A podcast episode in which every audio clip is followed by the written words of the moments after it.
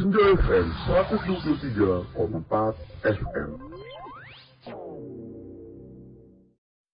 Selamat pagi pendengar News, saya dari Senja FM 123,4 FM dengan saya Yusuf Rianto.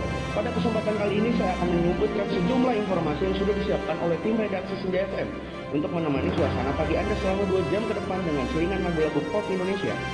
Informasi yang pertama dari dunia olahraga, yaitu tentang kompetisi sepak bola Indonesia Super League atau WSL atau KNB League 2015.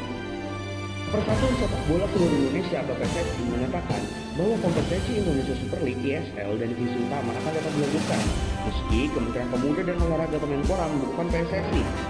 Kepastian tetap ini berjalannya kompetisi ISL yang kini bernama KNB League itu dikemukakan oleh Wakil Ketua Umum PSSI dari Bapak Hinca Penggeritan di Jakarta kemarin. Seperti diberitakan di antara news, Hinca mengatakan bahwa PSSI dan Liga sudah bertemu dan menyatakan siap untuk kompetisi XL yang rencananya akan dilanjutkan pada 25 April dan juga kompetisi divisi utama berlanjut 26 April.